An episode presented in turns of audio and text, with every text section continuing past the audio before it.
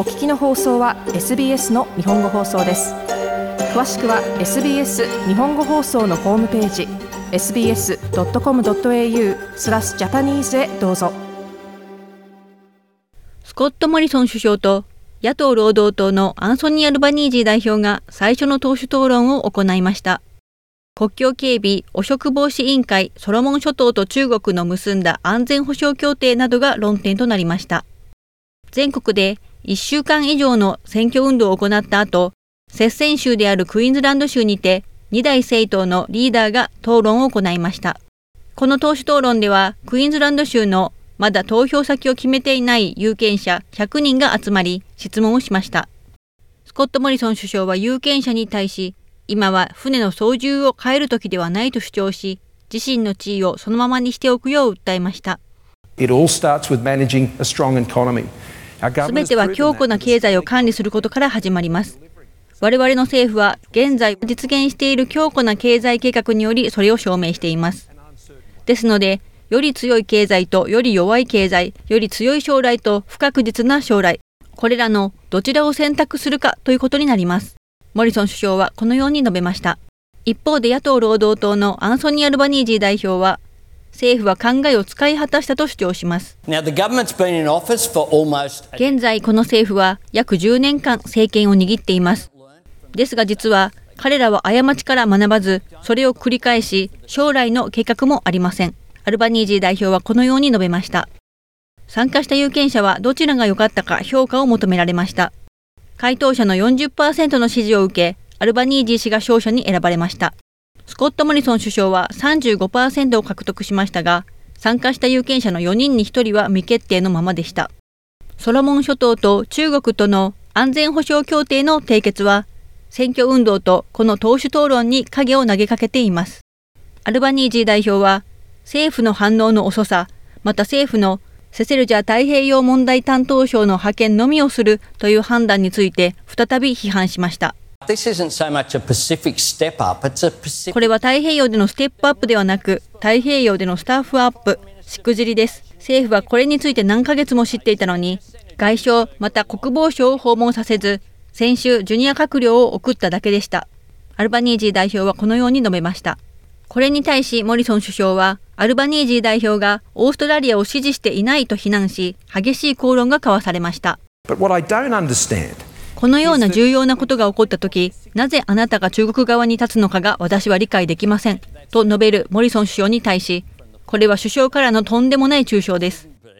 国家安全保障の問題は、その種の中傷の対象となるべきではありません。とアルバニージー代表が反論しました。これは国会の会期の初めに、政府が野党を中国を支持していると非難した時のことを思い出させるもので、モリソン首相が質疑応答の際に、労働党のリチャード・マールズ副代表をマンチュリアン候補と呼んだものです。モリソン首相は後にそのコメントを撤回することを強いられました。国家安全保障は国境警備とともに投票日までの最重要点となっています。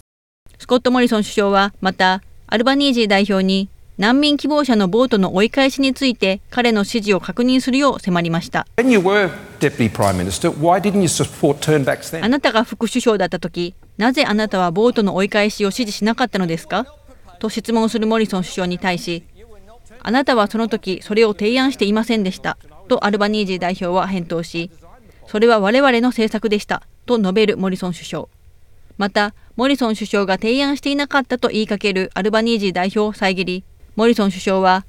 ボートの追い返しは2013年の選挙の前に我々の政策でした。私は当時影の移民省であり、その政策を考案しました。と述べました。また、その他の焦点としては高潔さがあり、有権者はより強い汚職防止委員会を求めています。モリソン首相は断固としてニューサウスウェールズ州と同じ体制を望んでいません。それはカンガルー法廷ではなく、またメディアで人を裁判にかけようと試みるようなものでもありません。またそれはあなたのボーイフレンドが誰かというようなことでもありません。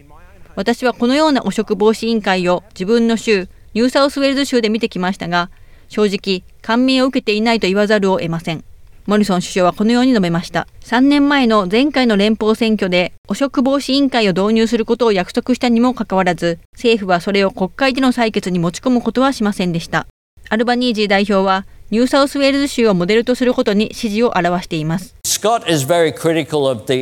コットは ICAC に非常に批判的です。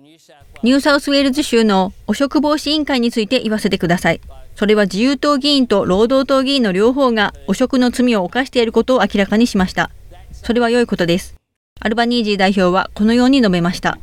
両党のリーダーはまた NDIS の将来について母親である有権者から質問を受けました。私には4歳の自閉症の息子がいます。私たちは NDIS から資金を受け感謝しています。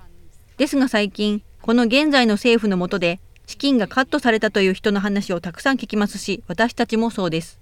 母親である有権者でした。この質問に対し首相はこう回答しました。ジェニーと私は恵まれており、そのようなことを経験する必要のない子供を持ったので、障害のある子供を持つ親に関しては、私は理解に努めることしかできません。モリソン首相はこのように述べました。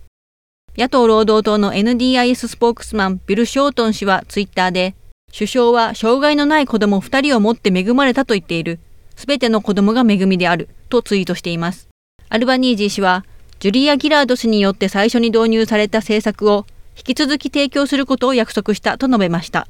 この討論の後、投票先をまだ決めていない有権者の何人かが SBS に対し見解を話しました。